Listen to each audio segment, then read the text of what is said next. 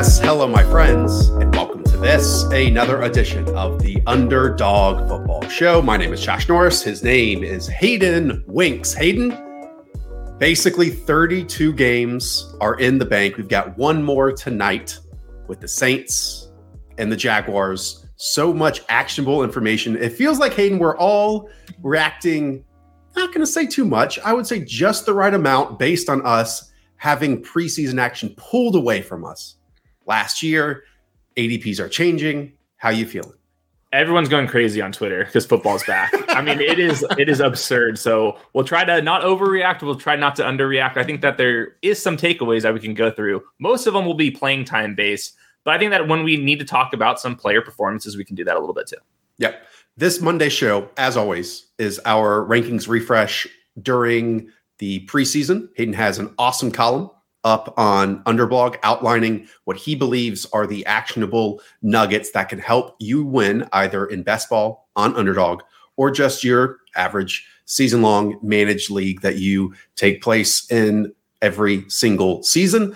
Uh, before we get there, though, do want to remind you that if you are a new user over an underdog, enter promo code the show. You can see it down below in that little bar. Get a free $25. Go into the puppy five times or go and try to win $1 million of a $3.5 million prize pool in Best Ball Mania 2. Again, it is the best way for you to prepare for your season long league or just enter a whole bunch of drafts because you get to figure out what I'm going to do from the 102, what I'm going to do from the 111, if I'm going to start with heavy running backs at first, heavy wide receivers at first, even Travis Kelce, so on and so forth. Just try it out. Once you start, you cannot stop. All right, Hayden, let's start here. We're going to go quarterbacks, running backs, wide receivers and tight ends. Again, all the key information we learned in preseason week two. And we start here with the Chicago Bears. Matt Nagy reconfirms, quote unquote, that Andy Dalton will start in week one in his post game press conference. Head coach Matt Nagy said, quote, we need to see him in the regular season in regards to Andy Dalton. Hayden, your reaction. Why? But I also get it at the same time. Uh, Justin Fields, his athleticism and his accuracy, all that stuff is translated 100%. He's missed a couple of protection stuff. He got absolutely obliterated on a blitz that was most likely his fault. So there are some things to iron out. But the whole thing with Justin Fields is I think that even right now, he might even be better than Andy Dalton. And even if he wasn't, the things that Justin Fields needs to improve on only come when you're sitting in the pocket against NFL guys and you have to learn this stuff on the fly. So I think that they should start him early on. If I was going to set an over under on win Justin Fields starts, it'd probably be like week three and a half, somewhere right in there. I think he'll play plenty of games. And I think that right now, quarterback 14, somewhere right around there, the upside's worth the gamble and you can build around it. Yeah. Um, Justin Fields is being drafted as quarterback 15 still right now. I will say, Hayden, if if we look at the narrative and the trajectory of what Matt Nagy and Ryan Pace have said, I think the door is open a little bit more for Justin Fields to play earlier on. Your point about his athleticism showing is absolutely valid. And I think when people watch quarterbacks, especially in the preseason, and this goes back from like rookies and rookies and rookies over the years, they expect perfection. And expecting perfection from these players immediately is is ridiculous. One, because it's not like Justin Fields is out there with Allen Robinson and Darnell Mooney every single snap. And two, they, they are learning the speed of the game, their new playbook, a worse offensive line right now. People are out. But the segments of Justin Fields' game that can help him win immediately are super evident and they're clear with that athleticism. And because of that, he's not one of these statue quarterback prospects that has to hit everything perfectly with timing and everything. It's it's it's like a trump card. It's a little cheat code that he has to buy himself time to, to have the game slow down, to to work and feel super comfortable pre-snap and post-snap. And I think that it's absolutely valid still where he's going in, in drafts right now, Hayden, because maybe the rest of the nuance, the, the poise, the presence of the position can, can come around. And what can save him either for his entire rookie season, which I'm totally cool with, is that unreal athleticism that we saw this past week have 46 rushing yards on four carries already. And that's going to be an element of this game that we absolutely love from our perspective. And the things that he's struggling with, it's not the thing where he's panicking in the pocket and his feet are going sideways and he looks like out of control. He looks poised in the pocket. He just needs more reps. And that's not that that's surprising. He didn't play as a true freshman. Last year there was a weird entire college season. So I, I think it's totally fine where Justin Fields is at. Everything that the Bears drafted him to be has shown, and he just needs a couple more more reps. So I think that they should start him week one. I think that he'll probably start maybe a couple weeks after that, but that's totally fine for fantasy. Just draft another quarterback too.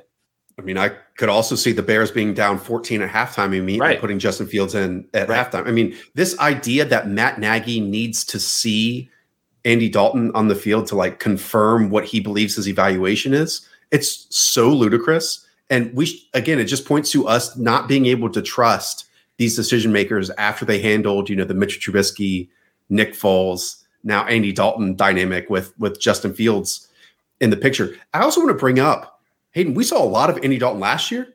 It wasn't good. And that was with CeeDee Lamb, that was with Amari Cooper, that was with Michael Gallup. And the offensive line for the Bears is having some major issues with with they penciled in Teven Jenkins as a starter and he has basically not played. And now they're bringing in like 37 year old Jason Peters. So there's a lot of issues here that if a skill set was going to try to maximize it the most, it's clearly Justin Fields' skill set and not Andy Dalton's. Yeah, Justin Fields is going to scramble a ton because the offensive line is so bad. So, and Andy Dalton's a sitting duck. So, yeah, this, this is so obvious to us. But Yeah. I, I think the realistic thing is like week three, week week four. Yeah.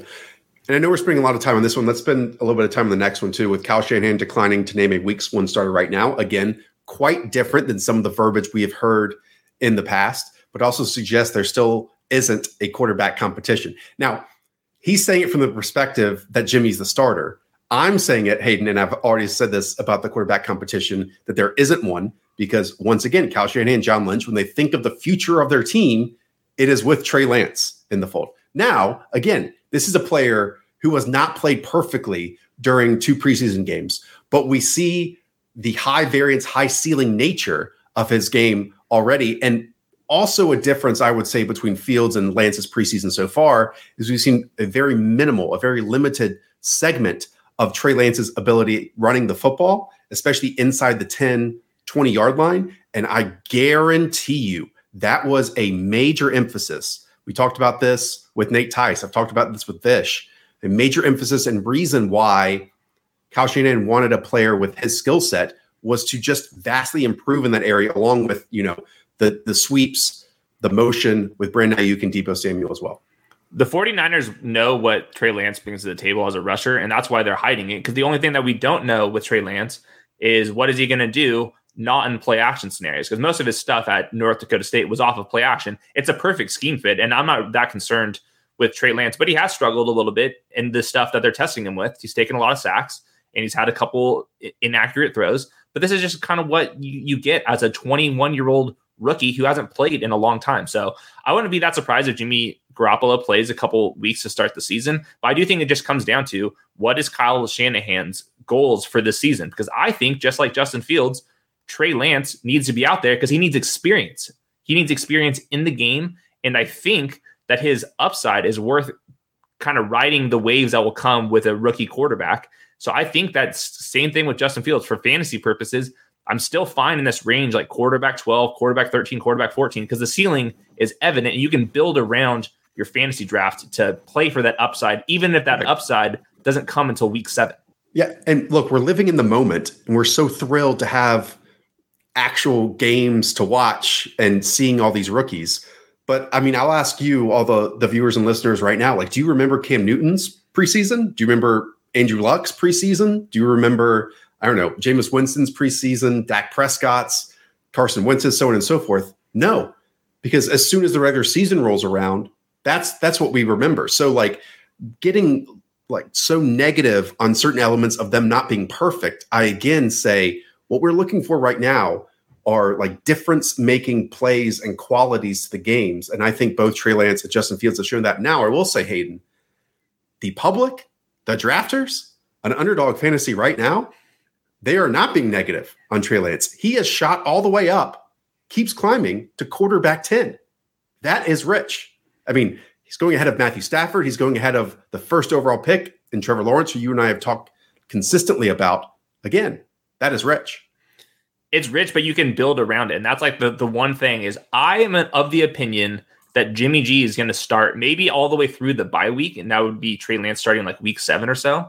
but you can build around it. So it's like two different conversations. Like, is it when is Jimmy Garoppolo starting, and how much does that matter for fantasy? Because you're not spending a top five quarterback pick on Trey Lance. You can just draft Trevor Lawrence with Trey Lance and then ride Trevor Lawrence early. And then if Trey Lance is the baller in this offense against that soft schedule later in the season, then boom, you just sprinkle him in your lineup. So I think it's the one position where it's very bankable projections early in the season. Like we know Kirk Cousins in a good matchup early on could put up some numbers. We know that Matt Ryan in a good matchup could put up some good numbers. So you can pair these guys, these high upside quarterbacks, with bankable production two rounds earlier or two rounds later. So I, I think it's justifiable where he's being drafted, even if we have some concerns w- when they actually are going to start. Yeah. I, I guess my biggest thing is that's around the area of some names we're going to get to in a little bit, and like Corey Davis, Michael Pittman, Rondale Moore, Terrace Marshall, with where Trey Lance is going. And if you do want to wait into like the the Trevor Lawrence area, that's around you know Bryan Edwards, Marquez Callaway, Emmanuel Sanders, Jakobi Meyers. So I do think there's like a little bit of a give and take that you would have to have to take Trey Lance, but I do understand it. I mean, we keep talking about it. a top five offensive path is there for the San Francisco 49ers. Real quick, Josh. Yeah, go ahead. It's interesting if you look at the offensive rookie of the year market.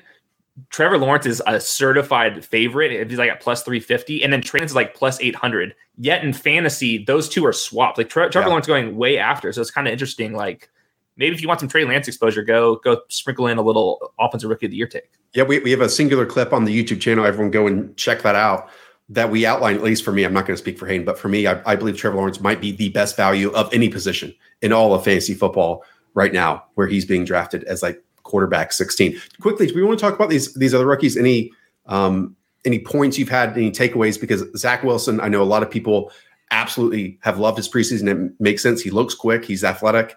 Um, that backside wheel that he threw on a delay to Corey Davis, like winding down the end of the first quarter. Hayden, right now, he looks super comfortable and he's not having to deal with as much pressure as a Trey Lance, as much pressure as a Justin Fields. But even when he has, like in that moment and a few others, he's just sidestepping, looking super poised, and boom, firing daggers down the field.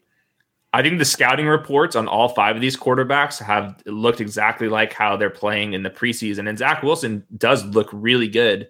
We'll see what happens when he faces a little more pressure in the pocket. But right now, like all things look really positive for the Jets. The other thing we have to note is Cam Newton is missing the next five days of practice because of some like COVID test situation. I don't know all the details, but that uh, definitely helps Mac Jones' case to win the week one starting job. Uh, Cam Newton should be ready for the week three game, and I think that will be that game that will decide who's going to be the week one quarterback. But I think that Mac Jones looks pretty good. I think that his his accuracy is evident, and I think if people would remove their bias, they wouldn't say that Mac Jones has some popcorn arm. Like he can throw the ball a little bit. Yes, he might have to step into it a little bit more than others, but he can throw the football at an NFL level, at least in my opinion right now. Yeah, going as quarterback 34 right now, Mac Jones, as you mentioned, he'll be the starter for the next three practices. Um, and then after preseason week three for all these teams. There's like a week of or two weeks of practice behind closed doors. I wouldn't be surprised if nothing is announced. And then Mac Jones is just the starter in week one because of everything that's happened uh, behind the scenes that reporters will not be able to see. So definitely, definitely intriguing stuff with all these. We're just lucky. I'm so glad you and I didn't, you know, try to destroy the evaluations of any of these quarterbacks, these rookies, because they're just so much fun. It's a great, great group. Okay. Go to running back and we'll start rapid firing here. Najee Harris, Pittsburgh Steelers first round pick, played on 16 of 17 first team snaps in the Steelers' second preseason game. Hayden, perhaps no player has made me feel more comfortable of their situation than Najee Harris this preseason in regards to maybe what I you know felt about them heading into it.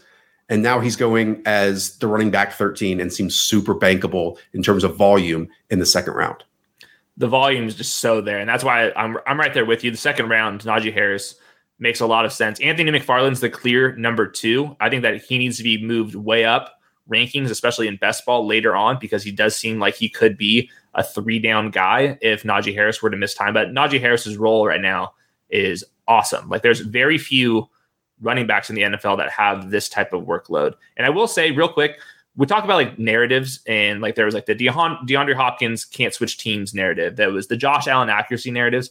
I wonder if this year's narrative is Big Ben is totally dust, and that's not the case. And he has a little bit of a rebound season. And some of the interviews he's talked about how he feels much better. He didn't have to throw a thousand reps rehabbing from his elbow injury. I'm not expecting full rebound Big Ben, but if Big Ben plays like he did in the first 10 games of the season rather than the last uh, 9, 10 games of the season, then I think that Najee Harris could have a little bit more of a ceiling. That's how Chase Claypool breaks out. That's how Juju still has some type of floor. So I, I, I do want to kind of wonder if Big Ben's being just thrown into the to the dumpster maybe a little too much. And it was a double narrative for the Steelers. It was not just Big Ben, but it was the offensive line, how trash it was going to be. What if we're just wrong? What if they're a, you know a front five of cohesive unit, and you know they allow rushing production to go along with Najee Harris's receiving upside? I wouldn't be shocked if Najee Harris has you know more receiving production this year than like Travis Etienne, who everyone you know assumed was going to have a major receiving role because he looks so fluid and immediately you see the vision and and why they drafted him that's still up for debate if it was the right move. But for us and this year, it's absolutely a short term win for Najee Harris. And if you want to start off with like wide receiver, anything like that early on and get your anchor running back in round two, Najee Harris is an awesome, awesome selection. Okay. Staying in the AFC North, the Baltimore Ravens. J.K. Dobbins played on 10 of 18 first team snaps. Hayden, as you pointed out, Gus Edwards played the other eight snaps with the first team. Have seen some suggestions on lovelytwitter.com of a little frustration or concern that J.K. Dobbins, where he is being drafted as running back 15 now, might not make sense. I will say that Hayden, you and I have been well above ADP for the entire offseason on Gus Edwards, who's still being drafted as running back 39. This split was almost identical to the one the Ravens used late last year. Following the week seven bye, Dobbins averaged 11.3 PPR points Gus Bus averaged 10.5. So almost identical on basically the same amount of usage. And that's kind of what we saw right here. And we have to remember the Ravens aren't treating Gus Bus as some average guy. They gave him legit money this offseason, like literally just a couple months ago. And when I watched him, he was running up over everybody in this preseason game. So I'm viewing this as not a 50 50 split, maybe a 60 40 split. And that makes Gus Edwards a little bit of a value. I think that Dobbins is clearly overdrafted. The other last note I want to um, share is I think that we view the Ravens running backs as this like huge workload just because it's a run first team. But last year, the Ravens running backs combined for the 24th most fantasy usage because they were 31st in receptions and Lamar Jackson led the team in red zone rush attempts. So I think that they're going to be very efficient, but that doesn't mean they're going to be top 10 in volume. So I think there's a little bit of a, a difference because they're run first and they want to elevate J.K. Dobbins to something that he just isn't. Let's jump to the Denver Broncos with Javonte Williams. Want to start by saying that Melvin Gordon is still sidelined with a groin injury. And because of that, Javonte Williams played on 15 of 26 first team snaps. Right now, the rookie is going as running back 24. Hayden, I am having such a tough time this preseason, like trying to grasp the situation because Melvin Gordon is sidelined, especially with those close to the team repeatedly saying that Melvin Gordon is going to have a significant role. But all we've seen so far in the preseason is that Javonte Williams has a significant role. Javonte Williams looks really good too. He had, yes. he had a really bad third down drop in this game, but he had a sick blitz pickup, which is something that Nate Tice talked about. That's when you know rookie running backs are ready because you have to have an understanding of the game. It's not just like willingness and effort and and just fundamentals. It's also understanding where the blitzer is coming from and being on the same page with your quarterback. So all that stuff is very encouraging for Javonte Williams. I think he's going to be a better real life player than a fantasy player this year, just because the Broncos are paying Melvin Gordon the fourth most money of any running back in the NFL this year. And I think that Javonte Williams hasn't been playing many third down passing snaps. And that's what Melvin Gordon's the best at currently right now. So this would be a bet. RB24 is a bet on the Broncos offense being better than what we think. And I'm not sure if I'm willing to do that yet. Preseason is great for split backfields, ones with question marks. Let's jump on over to the Arizona Cardinals. Uh, we saw Kyler Murray. We did not see DeAndre Hopkins, but we have seen obviously Rondale Moore and AJ Green. And that means for the first time, we've also seen Chase Edmonds and James Conner. And with that quote unquote first team offense, Chase Edmonds played on seven of nine first team snaps. James Conner, three of nine first team snaps. Chase Edmonds is going as the running back 28. James Conner as the running back 37. Your takeaways. This was a win for the Chase Edmonds truthers. I will note that they the Cardinals went three and out on all three drives, so we got like zero situational stuff here. Uh, to me, it seems obvious that Chase Edmonds is going to be the one A. He'll play all the passing downs. James Conner will be a one B, probably average eight to ten carries, but have the goal line role, and that kind of makes both of them kind of okay where they're being drafted right now. I think they want to give Chase Edmonds this job. We'll see if he has the size to to hold up. But this was encouraging for for Chase Edmonds being out there for um, 75% of their snaps. Yeah, late last week we named 20 players that we are targeting outside of the top 100 in ADP. Go back and listen to that just for Hayden's pitch on on James Conner. I don't think any of this is phasing Hayden and his approach with that because uh, lots can change. It's a very very long season, and obviously the draft capital is about nine spots different at the running back position. Again, more split backfields. Hayden, I'm not going to say that Brian Flores cares about the fantasy football community. In fact, if we were going to rank head coaches, he'd probably be number one of those least interested in us and our well being. But if I were to hear that he does, you know, keep his finger on the pulse, I would say that Brian Flores is, is toying with us a little bit based on the usage of the running back position. Last week in preseason week one, Myles Gaskin played on second downs and stayed in for a very long time with backups. This week, Hayden, it felt like Myles Gaskin was the clear starter of the trio at running back. He was the clear starter. He played most of the, the first two drives and he scored some touchdowns. I'm not sure if Brian Flores was completely lying about this being a three man rotation because Myles Gaskin still only played 17 of 35 first team snaps. And if you look at last year when Myles Gaskin was like an, a high end RB2, he was receiving 65% of the early down work 81% of the running back touches on third down. And right now, Salvon Ahmed is playing a little bit more. Malcolm Brown's a little bit more of a threat. So I think right now the the, the RB 20s range for Myles Gaskin, maybe like RB 30 overall, seems pretty appropriate. I think that he will be the starter, but it will be a starter not in the way he was last year, where he's like an every down player. I think this will be a committee with him just leading it. That whole tier and we're going to have a update by the way on our draft guide in the next coming days but that whole tier of like the kareem hunt damien harris trey sermon Javonte williams chase edmonds Myles gaskin travis etienne maybe you can throw a few more in there if you if you wanted to hayden that is going to be difficult to nail down during this preseason stuff i'm glad we do have three preseason games to try to get a, a, a full picture especially if someone like dolphins now also want to reiterate that offensive line probably is still going to suck, you know? Really bad. And so being able to like generate easy yards for their running backs is going to be difficult. I would say if anyone that might hurt Malcolm Brown, but what if Malcolm Brown then also has the goal line role? Like I'm trying to find like the rhyme or reason, the the elements of the offense that we can attach to these running backs as well, because that's going to be very clear and maybe the success of the Dolphins and which running back that means success for. Does that make sense? Yes, I, am still out on Myles Gaskin just because, like you said, like there's still a lot of moving parts with this. The second preseason game was extremely encouraging for Myles Gaskin, but not super encouraging in the way that it was last year, where he was like literally almost an every down player. Right now, that does not seem like that's going to carry over.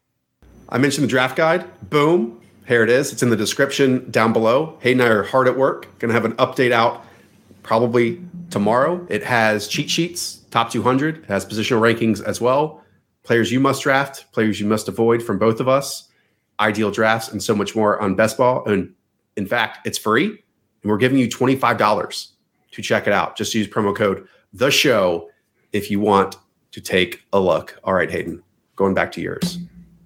Boom. Jets time, more rookie running backs we had Nate Tice on. Nate Tice was very, very impressed with Michael Carter in terms of his actual running ability. We have not been impressed, though, with Michael Carter's first team usage. Michael Carter still looks really good, though, when you watch the tape. I, I think that Nate Tice and myself could both be right in that Michael Carter is going to be better for the Jets and is the best running back and eventually will be the week one starter.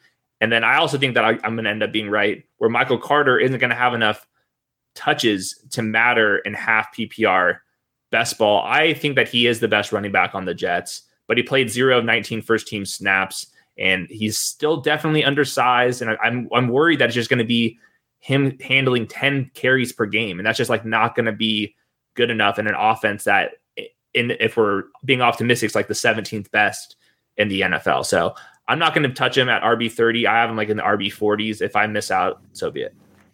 Running back 30, running back 31 this weekend is around where Michael Carter was going. That's eight spots ahead of a name like Gus Edwards, we talked about. That's two spots ahead of AJ Dillon, who's in that Packers offense.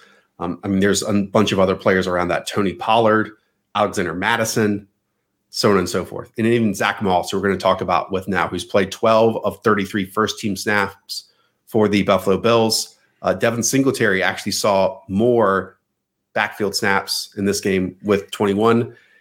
Hayden, it feels like we would want on paper attachment to the Bills at the running back position. But is this just once again that even if you think Zack Moss at running back 35 is a good value, or Devin Singletary at running back 44 is a good value. Maybe none of them are by the end of the season. The Bills were 31st. The, the running backs were 31st in fantasy usage last year. Zack Moss and Devin Singletary ended up finishing as the RB 44 and RB 45 in half PPR points per game. And this is the exact same split that the Bills used in the wild card round there's this narrative that Zack Moss was like separating for Devin Singletary. Like, sh- show me any evidence that that was happening in that wild card game. Devin uh, Zack Moss got the the start, but that, they're backed up on the the it was like they're on the, their own three yard line. They ran a dive up the middle, and then Devin Singletary literally played the next eight snaps until they got to the goal line. In comes Zack Moss, and then Josh uh, Josh scores a freaking touchdown. So like I don't see how they separate from each other unless like one like has an injury or something yeah. is unexpected. I don't think that Zack Moss or Devin Singletary are very good, just like period, based off my eye test. And I don't think that there's any reason for Zack Moss to play ahead of Devin Singletary on passing situations. And there's no reason for Devin Singletary to handle the goal roll, goal line roll over Zack Moss. So like I'm out. Yeah. It, Brian Daboll and Josh Allen have, I think, realized that they don't have to be balanced. You know, like this isn't yeah you know 2003 all over again with almost any of these NFL teams where oh we still need to have you know 50% run 50% pass as simple as that sounds. Yet we still try to pump up running backs at these spots. And I think you and I Hayden when we draft we have you know two running backs that we feel really good about and maybe we close the running back spot at the fourth position with like Alexander Mattison, who's running back 47 or you know a Darrynton Evans um, who is is running back 59 because if that breaks right with you know injuries ahead of them, then you have a, a tentacle, a root as the number one back on that team.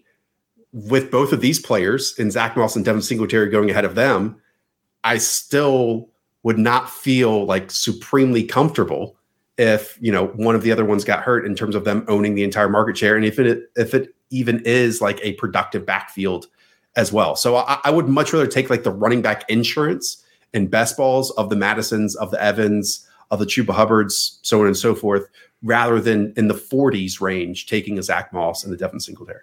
Yeah, the, the, chart that I'm showing on YouTube right now, the Bills had 16.7 expected fantasy points combined by the running backs per game, combined 16.7. So that's even if one co- was completely dominating the backfield, it's still like maybe RB two numbers. So it's just it's just there's no there's just not a ceiling to chase. Yeah.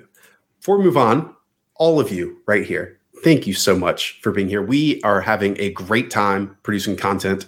Uh, like and subscribe down below. We're a push to four thousand before week one. We need that all that love. We appreciate it. And if you want to take us on the go, search for the Underdog Football Show on any podcast platform that you use. Uh, later this week, we have wide receiver and running back rankings as well after doing quarterbacks and tight ends last week. Go search those, be on the lookout for these. And we have a very special fantasy draft on Wednesday night with The Miz from WWE as well. That's going to be electricity. Hayden, I hope you bring your energy levels, maybe some fire energy or, or something like that, because uh, that's going to be a lot of fun. All right, let's jump back in.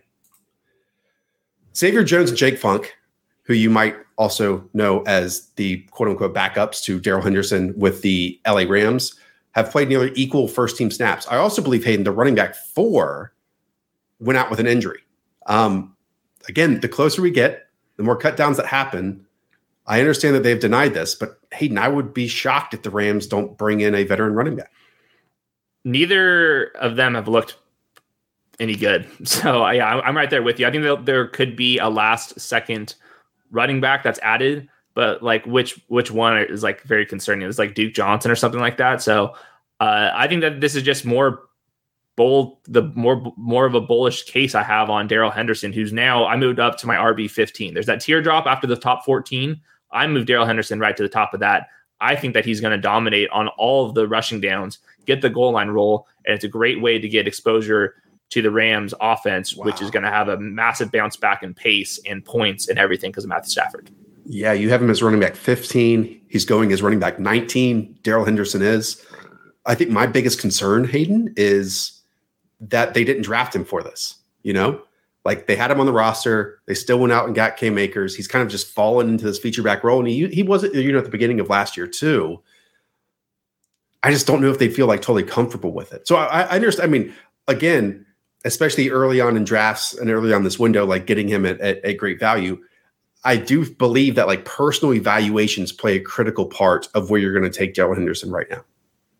I don't think that he's going to have the three down workload, but I think that he's going to have 15 touches per game and all the goal line work. And then this offense, how good I think this offense is going to be, I think that's going to really, really matter. Uh, he's definitely in the tier below, like your Clyde Ed- Edwards Hilaire's, your Najee Harris is like he's nowhere near like the round two, but early round four, yeah, you can sign me up. Nice. Okay.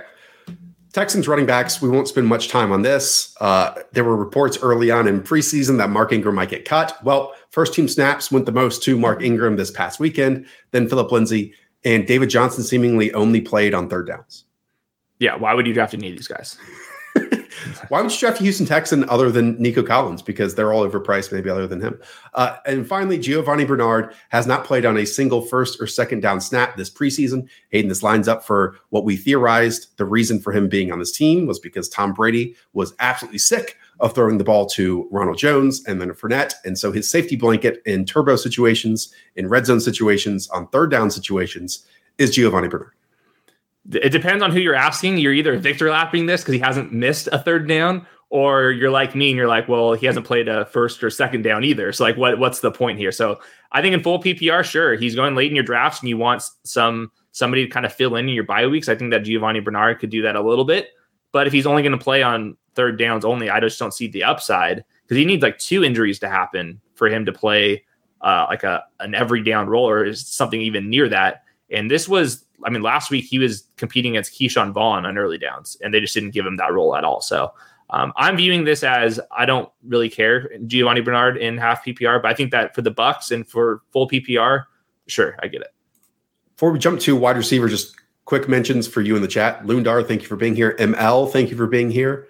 Bob, all of you as well. Uh, people are getting fired up by my Brandin Cooks takes.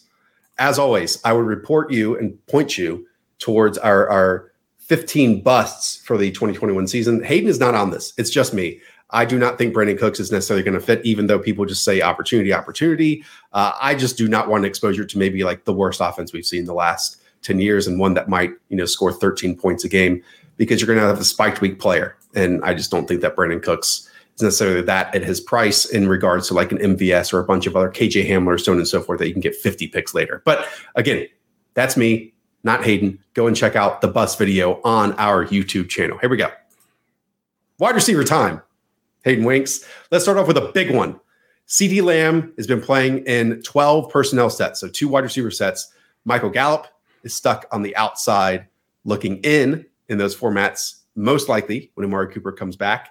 And he's stuck on the outside in his alignments, Hayden, because CeeDee Lamb is getting that usage in two wide receiver sets on the outside and then in three wide receiver sets, he's going back to the middle of the field. This is all lining up while, despite him being selected as like the wide receiver nine right now on underdog for CeeDee Lamb, to him to possibly have an avenue to break that and be the clear cut, I think, number one wide receiver on the Dallas Cowboys.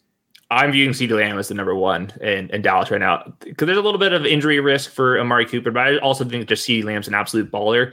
The thing to note here is Last year, 23 of the top 24 fantasy receivers played on uh, on at least half of their team's two wide receiver sets, and CeeDee Lamb only played on eight percent of them last year.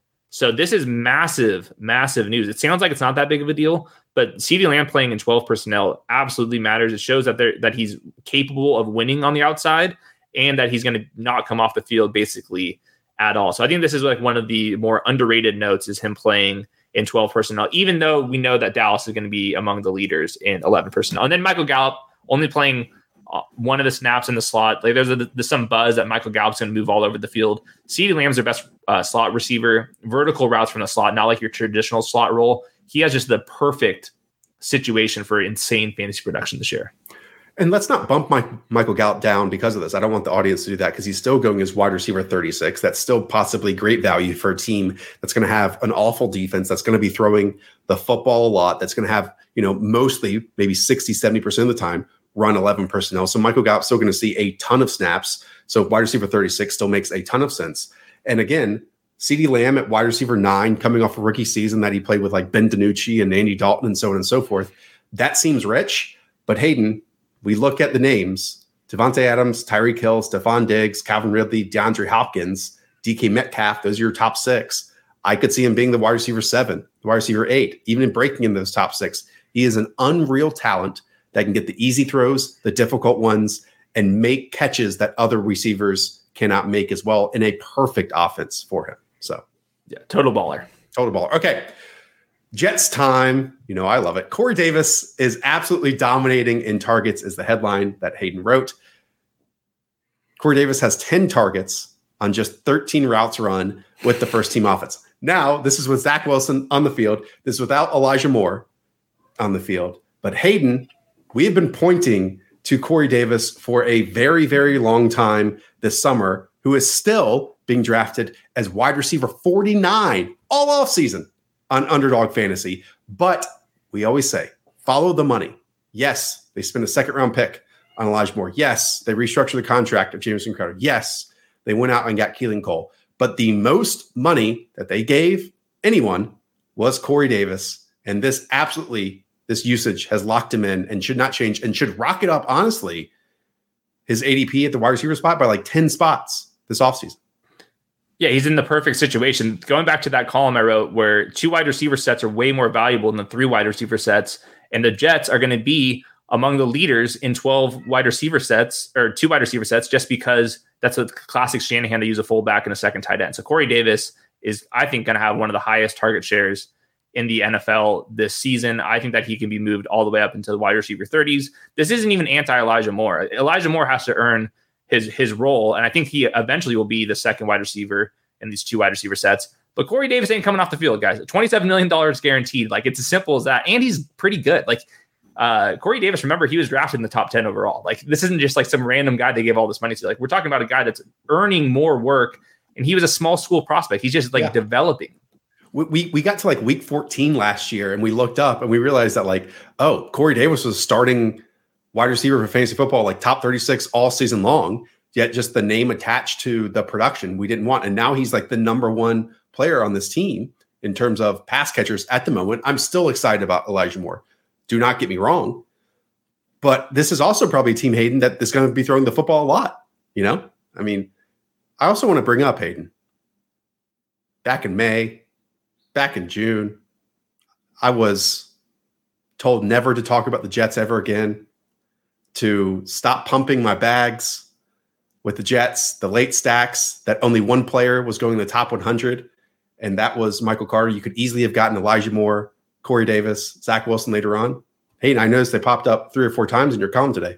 Your thoughts? Oh, yeah, because I moved Michael Carter down in my rankings and Elijah Moore hasn't played on the field. And the only guy I kept saying every single time you brought up the Jets, who's the one name I kept saying? Corey Davis. I was like, oh, they paid this guy $27 million.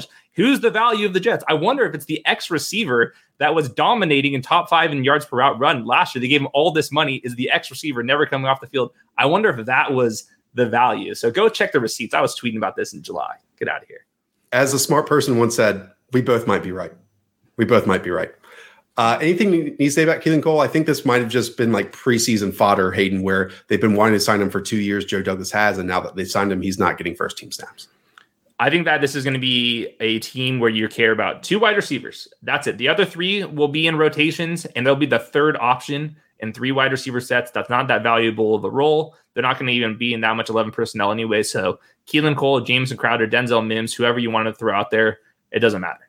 Let's jump into the Washington football team and offense that we're all excited about. Maybe a little too much, but I'm not going to put and dampen that right now. Uh, Dyami Brown, I think, made his preseason debut in week one, uh, excuse me, week two, 12 of 23 first team snaps. This was without Curtis Samuel on the field. Um, Hayden, this is another situation that is a bit difficult to grasp. I will say, while Dyami Brown played, you know, all of his time on one side of the field at UNC, we saw him make plays like across the formation in this preseason week two. I still believe that the plan is for Scott Turner to have Curtis Samuel as an outside receiver and that they're just being a little cautious with him coming back from injury, that they seem totally fine behind closed doors, that he is going to be there in week one. But they might want to force Dyami Brown in the field somehow.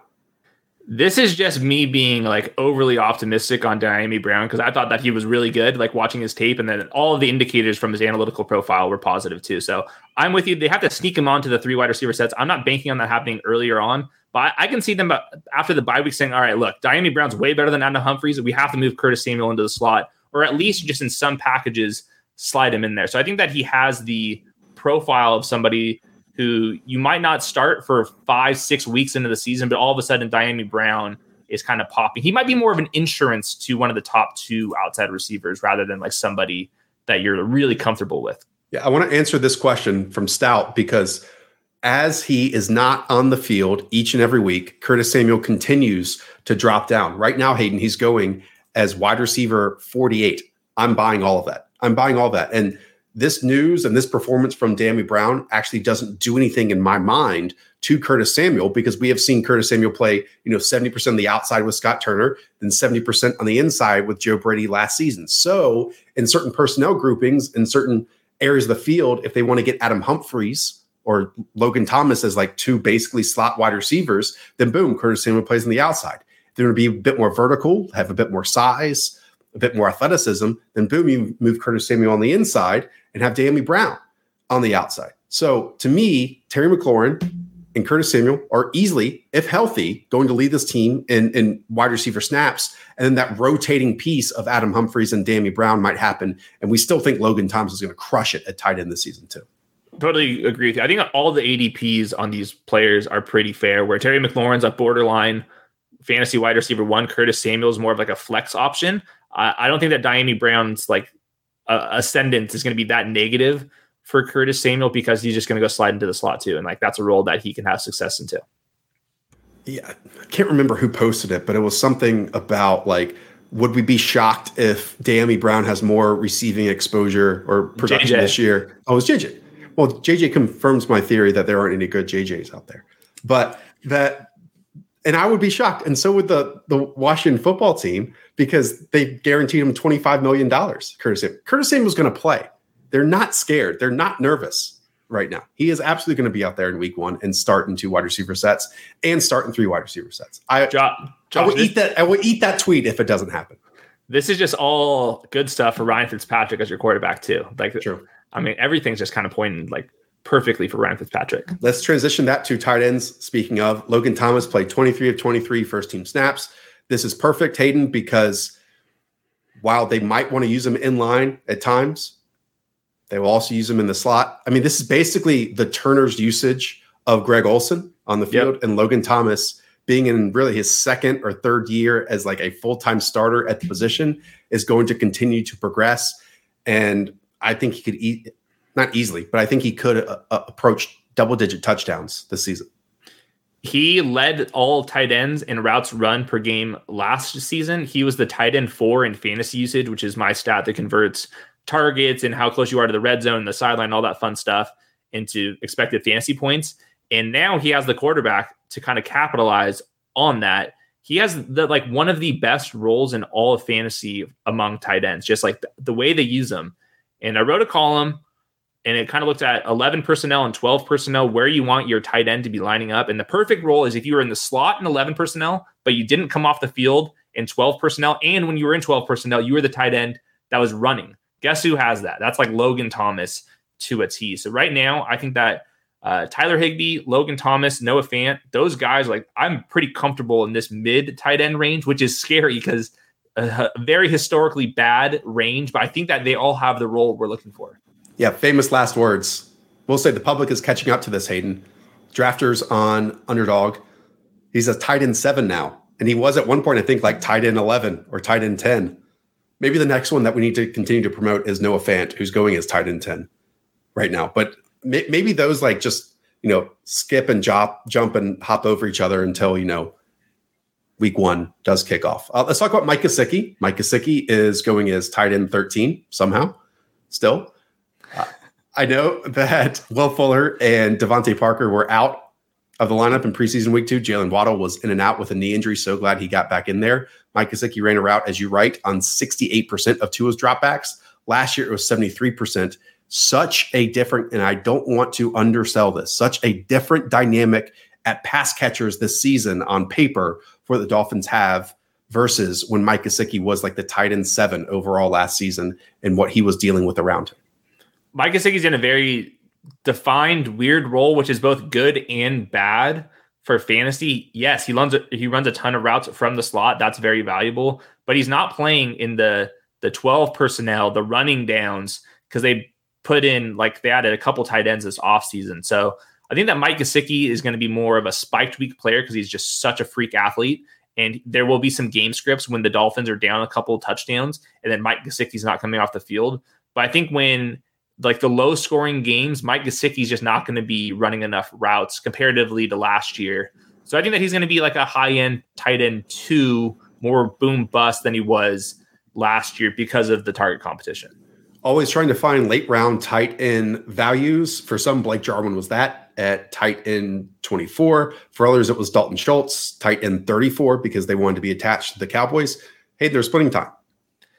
I don't know what to do with this. I think that this is maybe a little bit of a product of Blake Jarwin coming off of ACL, and they don't want to give him the full workload uh, in the preseason. They gave Blake Jarwin a four-year, twenty-two million dollar contract last year. I think that they want him to win this job. Maybe it takes a couple weeks for him to separate from Dalton Schultz, but this role is extremely valuable because we want pieces to the Cowboys offense. But not only that, the Cowboys offense uses their tight end a ton in routes. Dalton Schultz last year was third in routes run per game. That is insanity. And I, I think that they've had top 10 fantasy tight ends at back to back years. So I think that the winner of this is somebody that we want to monitor. And even though they're splitting time currently, I still think that Blake Jarwin's going to kind of separate maybe a couple weeks into the season. But I think that he's still a tight end too worth, worth targeting right now. Continuing on with late round tight ends, Anthony Firkser, tight end 22, played just four of seven first team snaps. Hayden, I don't think that this is really changing our perspective unless your perspective out there was he was going to step into Jonnu Smith's role. I don't think that is going to happen. I think he's going to keep exactly the same role that he had last year. And that means Firkser is going to be lining up in the slot a ton and being maybe like their traditional slot wide receiver, basically. Exactly right. So I, he'll be useful, but I think that he maxes out as a streamable tight end too. If you look at the last five years and look at who finished in the top eight among fantasy tight ends, 98% of them finished uh, at least half of their routes in 11 personnel and 12 personnel. If you only play one or the other, that's not good enough for upside. Currently, right now, Anthony Firkser does not play any of the running down stuff because they don't trust him to block. And they have some other guys that are pure blockers. But when the Titans are in negative game script, he's going to be out there in the slot and running those routes that we're looking for. So he's just going to be somebody that's very dependent on game script. And ultimately, he just doesn't have the ceiling of a Hunter Henry or even a Blake Jarwin, just because those guys could be every down guys. Anthony Firkser's just not. Let's close this out with the Pittsburgh Steelers and their tight end situation. Let's not forget Eric Ebron on the, is on the team. But I also want to bring up that since Cal Pitts went as you know the number four overall pick, we forgot about the second tight end selection this past April, and that was Pat Freiermuth.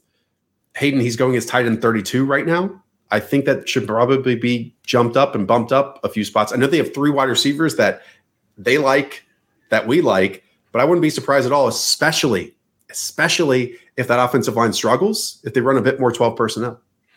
Yeah, and they'll play from under center a little bit more just because the, the new OC and Freiermuth, they're they're using him as the move tight end, which is both good news and bad news for his fantasy production. But he looks really good. And I think that he was just kind of slept on throughout the process because everybody was so obsessed with Kyle Pitts, rightfully so. But Pat Freiermuth is like a pretty explosive player. And I thought that his tape was pretty awesome. I ended up giving him a late first round grade on Pat Freiermuth. And I, I wouldn't be that surprised if by the second half of the season, he's just outplaying Eric Ebron in, in some packages. So I don't think it's going to matter too much for fantasy, but I think in Dynasty, all things are pretty positive for the rookie.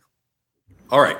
Before we get out of here, all of you, thank you so much for tuning in. Like and subscribe below. Need every single one of you to hit that like button. Be sure to that you're subscribed because our main goal here is just to help you win this season. Hopefully that's an underdog. If you're new, use promo code the show, get a free $25 that you can use on preseason pick'em. Maybe 20x that sucker if you want to, or go and try to win the $1 million puppy with five entries or a $3.5 million prize pool, 1 million to first place in Best Ball Mania 2. Hayden and I are going to get to work on our free draft guide. Again, that is also in the description below. We'll be back here at least on Wednesday with running backs, Thursday, wide receivers, Wednesday night, Miz draft.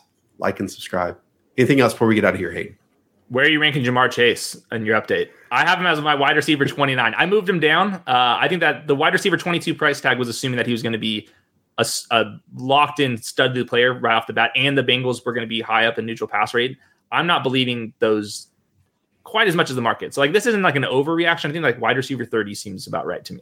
Just what piece of evidence and what piece of information gives us the right, the reason to draft Ja'Marr Chase at wide receiver 21 or 22 so far this offseason? There, there has not been a single one other than like Amari Cooper and maybe some other rookies once they entered the NFL. Ja'Marr Chase is easily the highest drafted rookie in our fantasy football recent memory. And this is not the situation that I want to draft that in right now. It's just not. Yeah, he's also only going to be playing in, in three wide receiver sets just because of what the Bengals use. It's just much harder for him to earn targets compared to Justin Jefferson, where he was literally just him and Adam Thielen running routes. So I think, yeah, I think it'll end up being like wide receiver three flex more than like a wide receiver two. But this is like famous last words. But I think that there was like some reasons to actually kind of kind of drop him. I mean, everything it's it's the freaking Bengals ultimately it is the freaking Bengals. And this is just, again, wants me to draft Tyler Boyd where he was at wide receiver 36, but now at wide receiver 32. So he's the one who's climbing up while Ja'Marr Chase. And Tee Higgins, Tee Higgins is is very consistent. Hayden, where he's going is wide receiver 22. In fact, he has flipped with Ja'Marr Chase. Real quick, I agree. This comment is talking about uh, Ja'Marr Chase didn't play last year, and like some of these struggles are, are expected. And I For totally sure. agree. This is not me writing off Ja'Marr Chase. It's a price thing. Like Ja'Marr Chase was priced uh, next to a bunch of studs that we've seen in the NFL, there's a little bit of uncertainty with with rookies. I, mean, I get shooting for the stars, but I think that wide receiver 22 is assuming a lot of things are going right. And I think some some more information we learned from training camp, I think that's justifiable to move him down a couple spots. For sure. I mean, Ja'Marr Chase is being drafted right next to Cal Pitts right now at 47 overall. That's ahead of Diontae Johnson, Adam Thielen, Chase Claypool, Jerry Jeudy, Odell Beckham, Kyler Murray. I mean, I keep going on and on. So like 47 overall is very, very different than 106 overall, where Trey Lance is going. So there's like a you know a give and take there with value. Yeah. We'll talk about that a lot during our wide receiver show. Yep, perfect. All right. Thank you, everyone. Appreciate you. Subscribe. See you Wednesday. Up the damn villa. Talk to you all soon. See ya.